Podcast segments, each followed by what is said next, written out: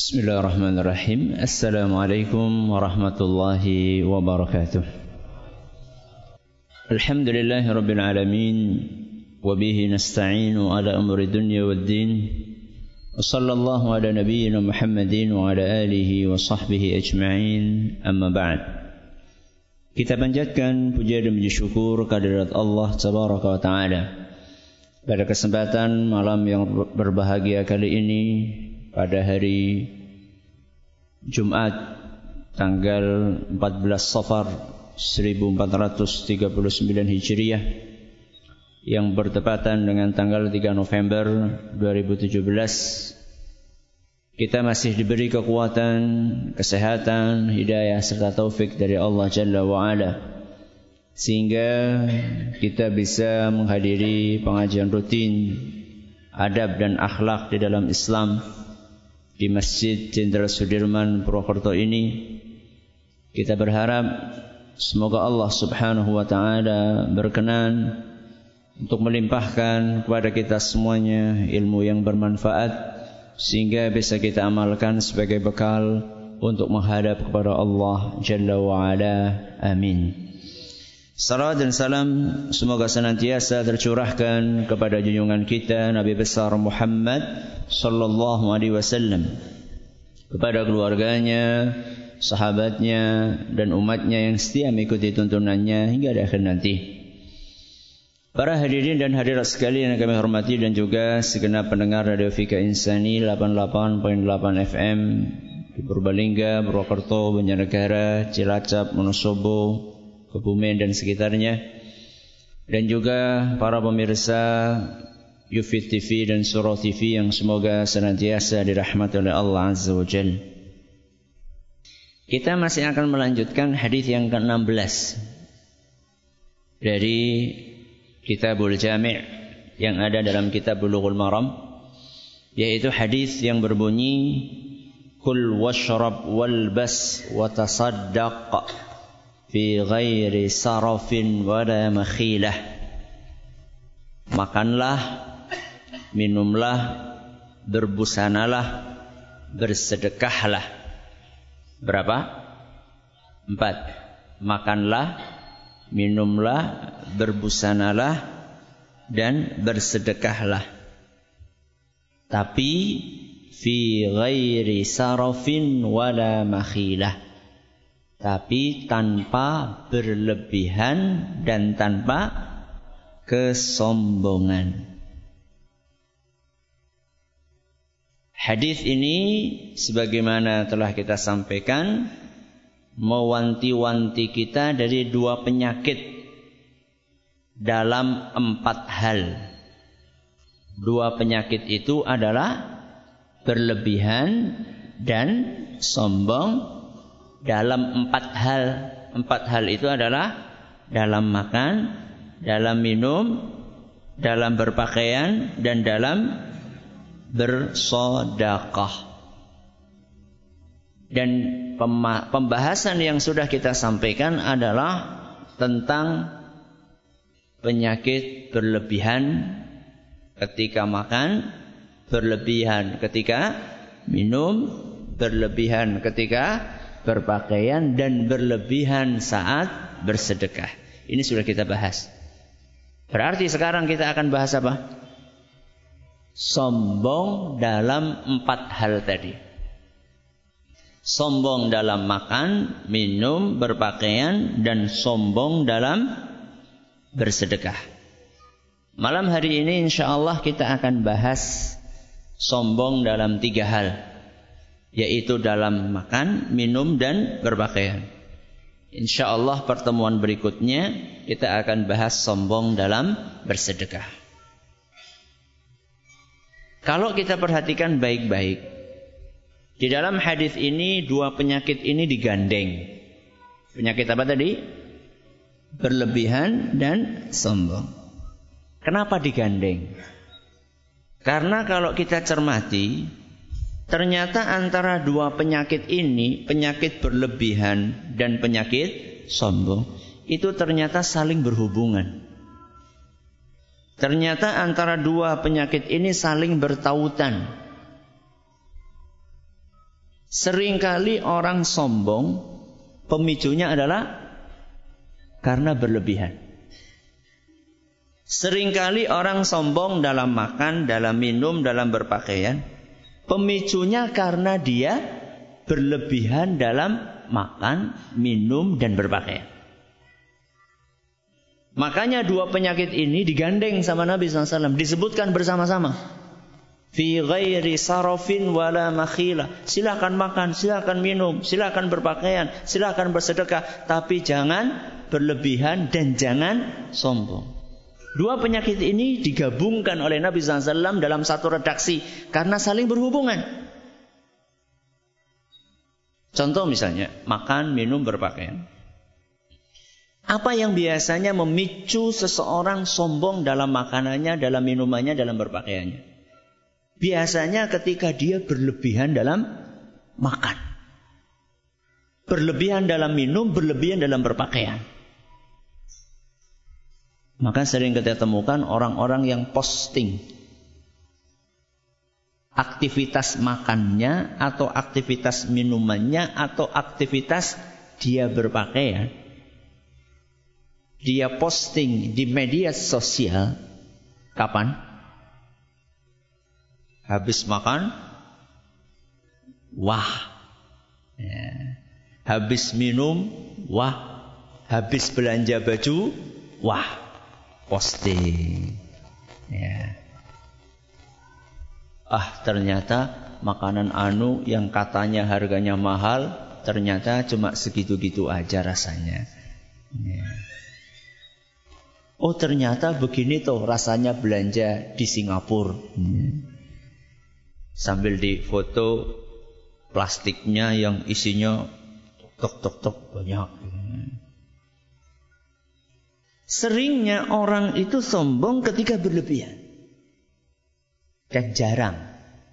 Jarang orang makan mendoan cepret foto. Jarang. Jarang. Bukan berarti enggak, enggak ada jarang. Ya. Atau pakai kaos oblong biasa gitu ya, yang nun sewu uh, gambarnya angsa gitu. Ya. Jarang diposting, oh baru beli kaos oblong anu gitu. Jarang. Ya. Makanya kalau kita perhatikan orang itu bangga. Pamer ketika dia habis membeli makanan yang mahal atau minuman yang mahal. Tadi saya coba-coba browsing makanan yang paling mahal itu seperti apa toh? Minuman yang paling mahal seperti apa? Pakaian yang paling mahal seperti apa? Saya browsing, browsing, browsing ketemu dan ya cuma geleng-geleng kepala saja. Saya coba browsing makanan termahal apa? Ya. Ternyata ketemu. Makanan itu ternyata puding. Ya. Puding, puding ya puding coklat. Ya pencuci mulut. Pencuci mulut. Sepotong itu harganya berapa? Kira-kira berapa? 459 juta. Bukan ribu 459 juta. Kira-kira ya seginilah pudingnya. Jangan pikir semasjid gowong telung atus buka bareng, bukan. Buat satu orang. Ini makanan dijual di salah satu hotel di Inggris. Apa sih Ustaz? Puding apa tuh? Saya bacakan ya spesifikasinya. Puding itu terbuat dari empat jenis coklat Belgia yang dicampur dengan buah peach, jeruk, dan whisky. Nah, genas. dan di atas puding itu ada hiasan cantik dari daun emas. Jadi ada emasnya, ya. dan hiasan dari kaviar. Kaviar itu telur. Telur ikan mahal. Ya. Harganya 459 juta. Kira-kira kalau orang makan itu, kira-kira dia akan foto, kemudian dia pamerkan enggak? Ya salah satu tujuannya kan itu. Supaya orang-orang pada tahu. Ya. Makanan, minuman. Ya. Browsing lagi cari. Ya. Ternyata ada sebuah minuman, air kemasan termahal. Harganya 711 juta. Minuman. Ya. Kenapa bisa semahal itu? Air mineral, air mineral. Kenapa bisa semahal itu? Karena wadahnya. Karena wadahnya. Wadahnya itu terbuat dari emas 24 karat. yang bentuknya artistik terinspirasi dengan karya seorang seniman Itali. Disebutkan namanya di situ. Cuma karena apanya? Wadahnya. Jadi yang jangan pada baik kalau banyu bening Cuman beda apa? Wadah. Bukan air zam-zam, bukan. Ya. Air biasa, air mineral. Harganya 711 juta. Ya. Kalau seandainya itu habis minum kemudian dia pasang, dia posting. Kira-kira apa motivasinya? Kalau bukan pamer, sombong. Ini loh saya bisa beli minuman seharga ini. Berlebihan dalam makanan, berlebihan dalam minum. Satu lagi, berlebihan dalam pakaian. Saya cari lagi baju termahal. Saya temukan ada baju namanya superlatif luxury. Kalau sudah ada kata luxury berarti mewah, wah, ya, lux, kira-kira seperti itu. Seperti apa toh baju yang katanya paling mahal itu? Baju itu katanya terbuat dari bahan yang 100% bebas CO2. apa CO2? Karbon dioksida. Ya. Tapi yang dia keringatannya membubai lah. Ya. Kemudian ada hiasannya 16 permata yang bersertifikat. Jadi ada sertifikatnya permata itu. Berapa harganya Ustaz? Ini yang nggak masuk akal sama sekali. Satu baju, satu baju. Bentuknya kayak kaos, harganya 5,36 miliar. 5,36 miliar. Pertama kali diterbitkan atau diproduksi diproduksi di London pada tahun 2012. Coba bayangkan, orang pakai baju ini. Kira-kira ketika dia pakai baju tersebut, kira-kira mempengaruhi hati atau tidak? Mempengaruhi atau tidak? Berpengaruh. Gak usah baju semahal itu. Kita saja ini. Kalau pakai baju agak bagus dikit. Ya. Kemudian kita di tengah-tengah orang yang bajunya biasa-biasa. Ada sesuatu di dalam hati nggak? Ada nggak? Ada. Atau pakai sandal bagus dikit, merek. Ya. Dan biasanya memang merek itu biar kelihatan gitu loh. Jarang-jarang merek itu dibalik Hmm. Bahkan kalau ternyata mereknya dibalik dicopot, di, dipindah. Ben wong ngerti iki lho klambiku bermerek. Bukan hanya bermerek tapi juga limited edition. Ya, hanya diproduksi terbatas.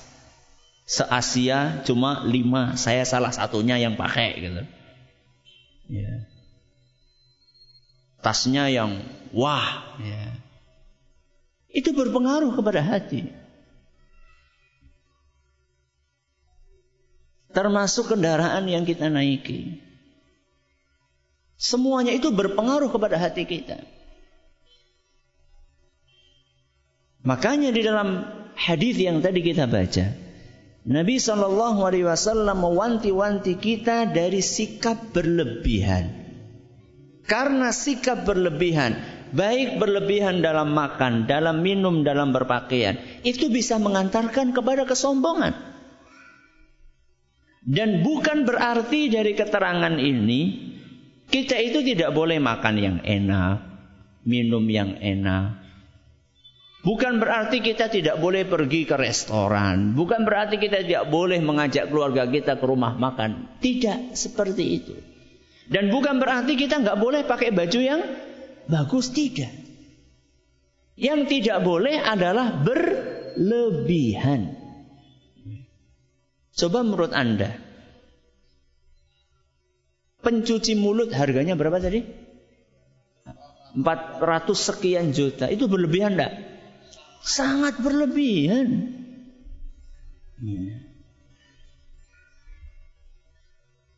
Cuma minum air putih harganya sampai 700 juta. Pakai baju harganya sampai sekian M. Berlebihan. Walaupun mungkin menurut orang yang beli itu duitnya dibandingkan kekayaannya itu enggak enggak ada apa-apanya. Kita duit 400 juta itu ngumpulkan berapa tahun itu? Ya. Malah enggak terkumpul-kumpul. Ya.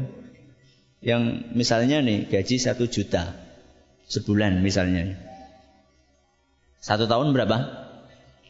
12 juta. Umurnya pirang tahun?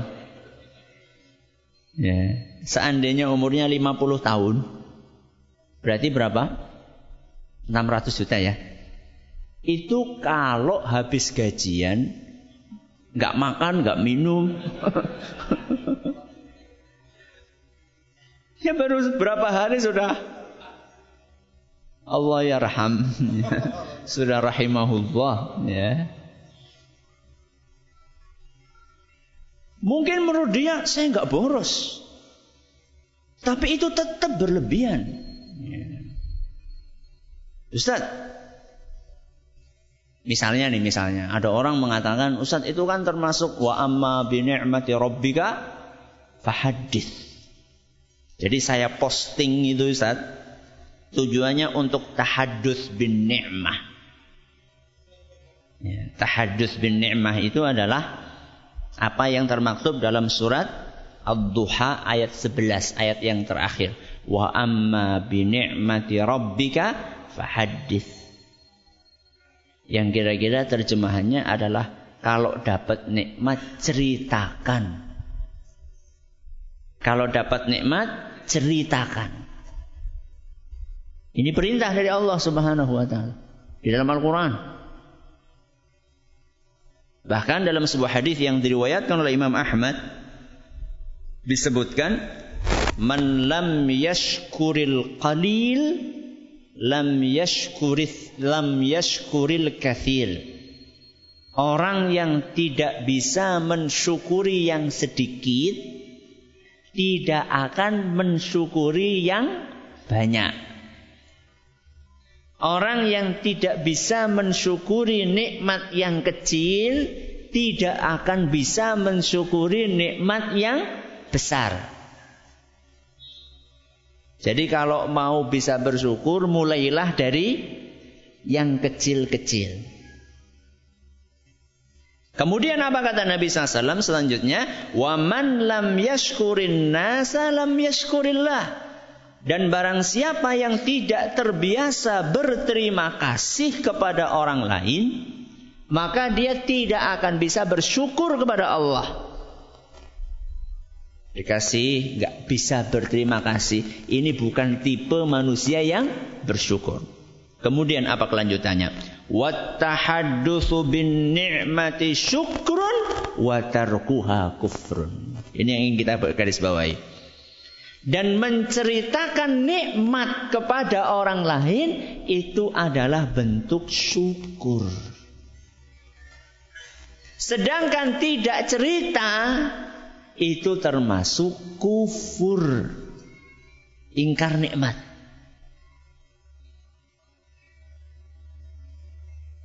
Kalau kita ceritanya kapan? Ketika dapat nikmat atau dapat musibah? Dengan kalau cerita-cerita pas lagi apa? Kecolongan apa oleh arisan? Hah? Kebanyakan dari kita kalau dapat musibah baru cerita. Tapi kalau dapat nikmat malah pesen aja cita-cita ya. Buk pada ngutang.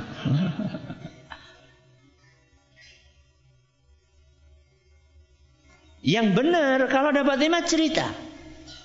Nah, sekarang orang tadi yang berlebihan dalam makan, minum, berpakaian, kemudian dia posting di medsos. Dia mungkin mengatakan niatnya tahadus bin nikmah, mengamalkan surat apa tadi?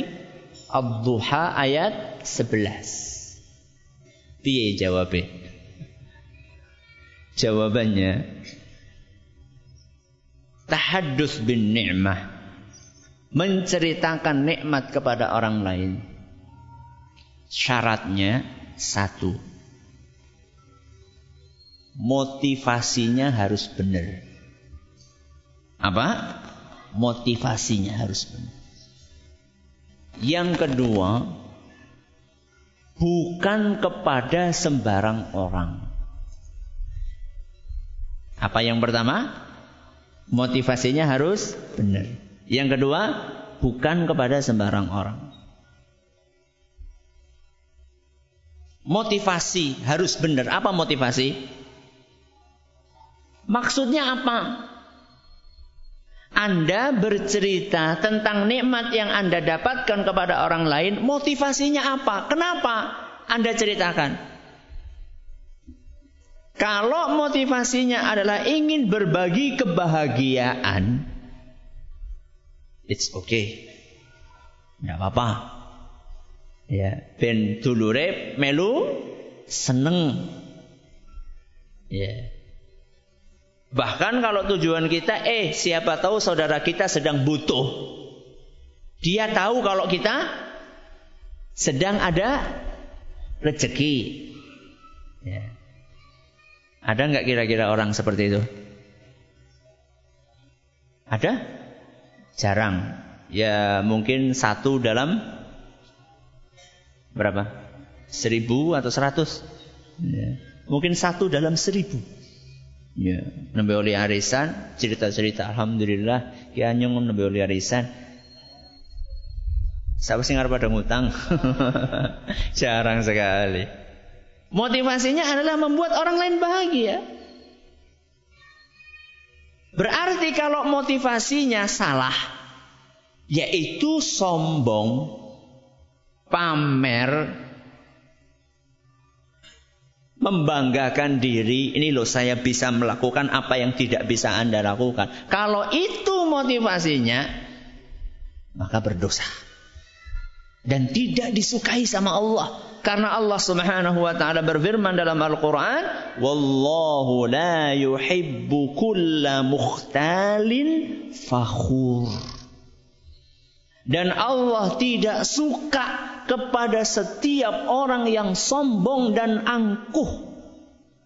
Al-Quran surat Al-Hadid ayat 23. Maka Nabi SAW ketika menceritakan nikmat, beliau katakan, Ana sayyidu waladi adama wala fakhr.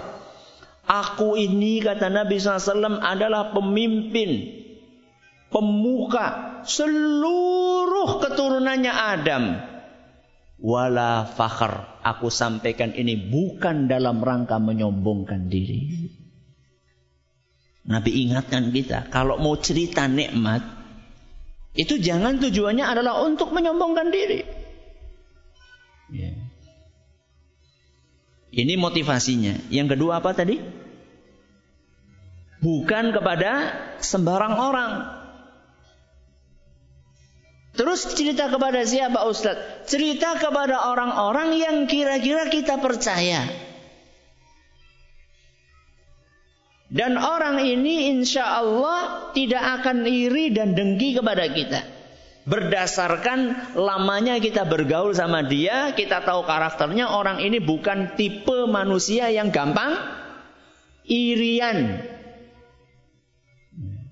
Bukan tipe manusia yang gampang hasad dengki.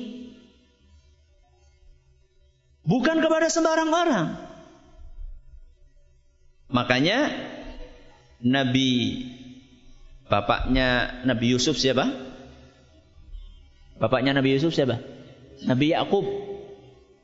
Apa pesannya ketika Nabi Yusuf menceritakan mimpi indahnya kepada sang ayah? Apa pesannya? Qala ya bunayya le la taqsus ru'yaka ala ikhwatika tidak usah cerita mimpi indah ini, mimpi baik ini kepada saudara-saudaramu. Kenapa? Fayakidu laka kaida. Khawatirnya nanti saudaramu ini iri terus berusaha untuk berbuat tipu daya kepadamu. Inna syaitana lil insani aduwwum mubin. Ingat setan itu musuhnya manusia. Ini pesannya Nabi Yakub kepada siapa? Kepada Nabi Yusuf. Dalam surat Yusuf ayat 5. Padahal siapa tadi? Saudara-saudaranya sendiri. Saudara kandung. Tapi Nabi Yakub tahu bahwa saudara-saudaranya Nabi Yusuf ini mereka punya sesuatu di dalam hati, ada penyakit hatinya, gampang irian. Dan itulah yang terjadi. Makanya kan kadang-kadang kita ini ketika membaca kisahnya Nabi Yusuf kayak kok bisa-bisa nih kok tega-tega nih adine dewek dicemplungakan sumur Itulah iri. Dahsyatnya efek dari penyakit iri dengki. Jadi menceritakan nikmat itu bukan kepada sembarang orang. Pilih-pilih. Nah sekarang saya tanya. Ketika diposting di medsos. Bisa milih-milih? Namanya juga medsos. Media sosial. Semua orang bisa. Membacanya, melihatnya, Bahkan semakin bangga ketika di di retweet, di like ya, oleh sekian banyak orang, sekian banyak pengikut, semakin bangga karena memang tujuannya adalah mengundang semakin banyak orang yang melihat.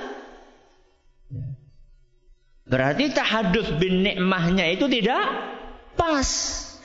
Belum lagi penyakit-penyakit yang lainnya, penyakit ain. Apa ain? Apa ain? Penyakit mata. Belekan berarti. Penyakit yang ditimbulkan karena pandangan mata yang iri atau pandangan mata kekaguman yang tidak diiringi dengan zikir pujian kepada Allah. Maka sering kita terjadi ada orang ujuk-ujuk sakit. Padahal sebelumnya sehat. Bisa jadi adalah karena dia gampang-gampang posting nikmat yang dia miliki atau gambar dia pribadi hati-hati. Yang punya anak cakep dikit-dikit apa? Posting, taruh di statusnya. Hati-hati. Ya. Betapa banyak anak-anak yang ujuk-ujuk sakit. Ya. Karena ada orang melihat fotonya atau melihat langsung, kemudian orang tersebut iri dengan kecakapan anaknya. Atau takjub tapi tidak diiringi dengan pujian kepada Allah, cuma wih. Atau apa? Wow. yeah. Atau Gak ada sama sekali Masya Allah Tabarakallah. Gak ada.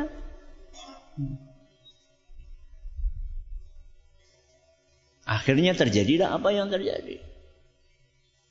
Termasuk barang-barang yang kita miliki. Ya. Baru beli HP langsung dibawa ke teman-temannya pamer Tahu-tahu baru dipakai sebentar mati. Barangnya rusak. Ada orang lihat iri, nggak memuji, takjub, nggak memuji Allah Subhanahu wa taala. Ya. Maka hati-hati. Ya. Jadi kembali kepada permasalahan sombong dalam berpakaian, sombong dalam makanan, sombong dalam minuman. Biasanya pemicunya adalah karena apa tadi? Berlebihan. Maka waspada. Makan, minum, berpakaian sewajarnya. Ya. Ustaz kalau misalnya kita bikin acara di hotel. Itu termasuk berlebihan atau tidak Ustaz? Ya tergantung. Motivasinya apa? Kebutuhannya apa? Kalau misalnya Anda membuat acara di hotel karena memang tamunya banyak. Rumahnya ndak cukup. Terus Anda pengen simple. Karena kalau bikin acara di rumah ribet, nyiapkan ini, nyiapkan ini, nyiapkan ini. Terus kita pakai IO. Event organizer. Ya supaya dia ngurusi semuanya, kita terima jadi. Kalau motivasinya itu dan tidak berlebihan, no problem. Dan dia punya duit. Ya. Dan duitnya halal. Bukan duit hasil korupsi. Ya. Kalau seperti itu no problem. Tapi kalau misalnya tamunya cuma 5, 10 gawe ini nang hotel. Ya panganane macam-macam mubah. Ya. Itu tidak benar. Ya. Apalagi kalau sampai membuat sakit hati orang lain. Coba sekarang ketika dia posting makanan pencuci mulut harganya apa tadi? 400 sekian juta. Kalau yang baca itu orang miskin yang buat makan satu hari saja belum tentu cukup duitnya. Kira-kira hatinya gimana? Sakit. Ya. Sedangkan menyakiti hati sesama muslim dosa. Sudah berapa dosa coba? Sombongnya dosa. Berlebihannya dosa. Menyakiti hati muslim dosa. Numpuk-numpuk dosanya. Cuma gara-gara pencuci mulut Akhirnya terjerumus ketika ke, ke, ke dalam sekian banyak dosa yang berlapis-lapis.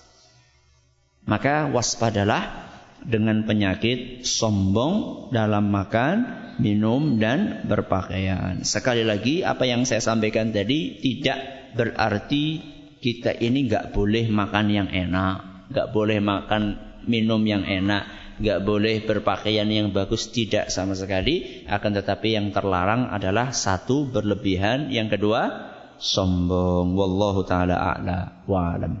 Ada pertanyaan? Silakan. Monggo. Apakah pelaku ain itu berdosa?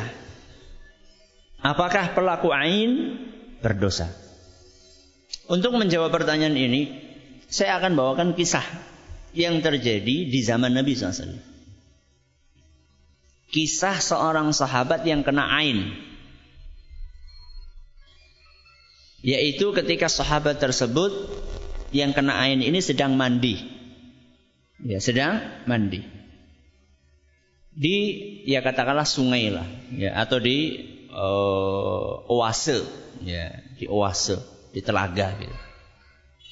Itu namanya mandi ya. Pakaian atasnya dilepas. Laki-laki. Dan sahabat ini Allah karuniai kulit yang bersih. Ya, kulitnya bersih. Maka ada sahabat lain yang ikut mandi di situ bareng-bareng biasa, ya.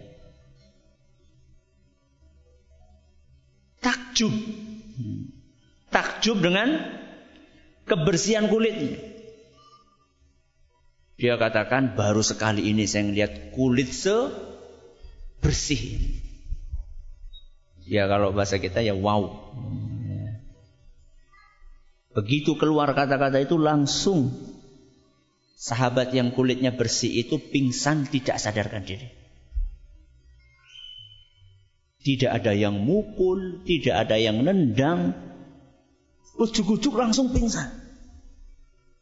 Akhirnya dibawa ke hadapan Rasulullah SAW diceritakan kepada beliau.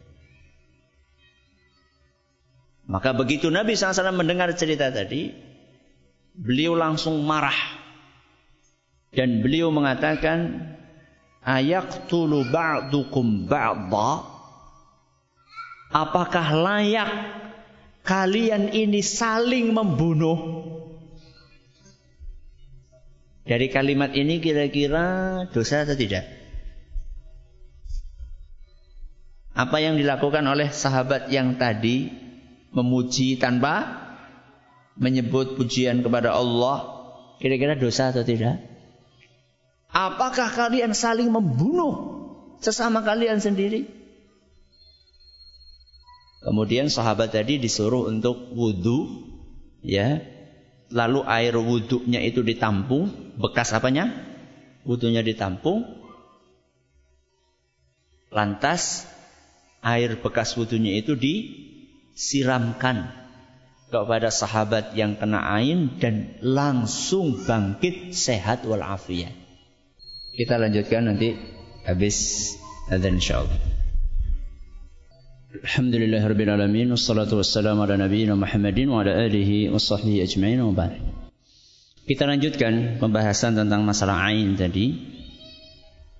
Dia berdosa kalau seandainya dia sengaja dia sengaja. Dia sudah tahu bahwa pandangannya ini tajam, bisa membuat orang terkena ain dan dia sengaja melakukan itu. Dan memang ada sebagian manusia itu punya spesialisasi ain. Yeah. Dia dikenal tajam pandangannya tajam pandangannya di sini adalah gampang menimpakan ain kepada orang lain. Itu maksudnya. Dia tahu itu. Kemudian dia dimanfaatkan oleh orang lain. Dibayar gampangannya. Tolong, saya nggak suka sama si A. Tolong kamu ain dia. Kamu saya bayar sekian. Dan itu ada. Ya. Ada orang gak suka dengan saingan bisnisnya. Cuman kalau dia rusak tokonya kan bisa bermasalah nanti bisa masuk penjara apa. Dia sewa orang. Itu tokonya tolong diaini. Begitu diaini langsung kacanya itu biar pecah. Cuma dengan apa? Dilihat. Bukan keluar apinya gitu bukan. Bukan Superman. Kalau sengaja dosa jelas.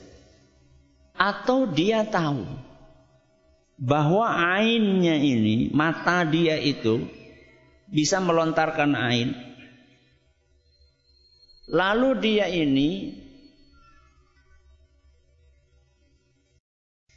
tidak memuji Allah. Ya. Dia sudah tahu bahwa dia ini berpotensi besar untuk mengenai orang lain, tapi dia tidak memuji Allah ketika melihat sesuatu yang menakjubkan. Maka ini juga bisa berdosa. Kecuali kalau dia tidak tahu, tidak sengaja, ya, maka orang-orang yang seperti ini insya Allah tidak ber, berdosa. Maka untuk menghindari itu semua, biasakan. Biasakan ketika melihat sesuatu yang menakjubkan. Melihat sesuatu yang mengagumkan. Sekalipun itu orang terdekat kita. Anak kita sendiri. Biasakan untuk menyebutkan pujian kepada Allah. Masya Allah. La haula wa la quwata illa billah. Tabarakallah. Barakallahu fiik. Ya. Ini dibiasakan muncul di mana? Di lisan. Dan kalau tidak dibiasakan nanti sulit. Alhamdulillah, masya Allah. Ya, ketika kita biasakan diri kita dan anak-anak kita, mereka akan terbiasa. Dikit-dikit melihat sesuatu yang indah, masya Allah. Sampai kadang-kadang kita ini uh, seneng gitu dan kaget lihat anak kita tahu-tahu Masya Allah bagus banget pemandangannya padahal kita juga kaget gitu loh kita kaget kok loh ternyata anak kita ini karena dibiasakan akhirnya terbiasa maka mulailah dari diri kita kemudian dari anak-anak kita ada yang lain monggo cukup Wallahu taala ala wa. Terima kasih atas perhatiannya. Mohon atas segala kurangnya kita tutup dengan membaca Subhanakallahumma bihamdika asyhadu an la ilaha illa anta astaghfiruka wa atubu. Assalamualaikum warahmatullahi wabarakatuh.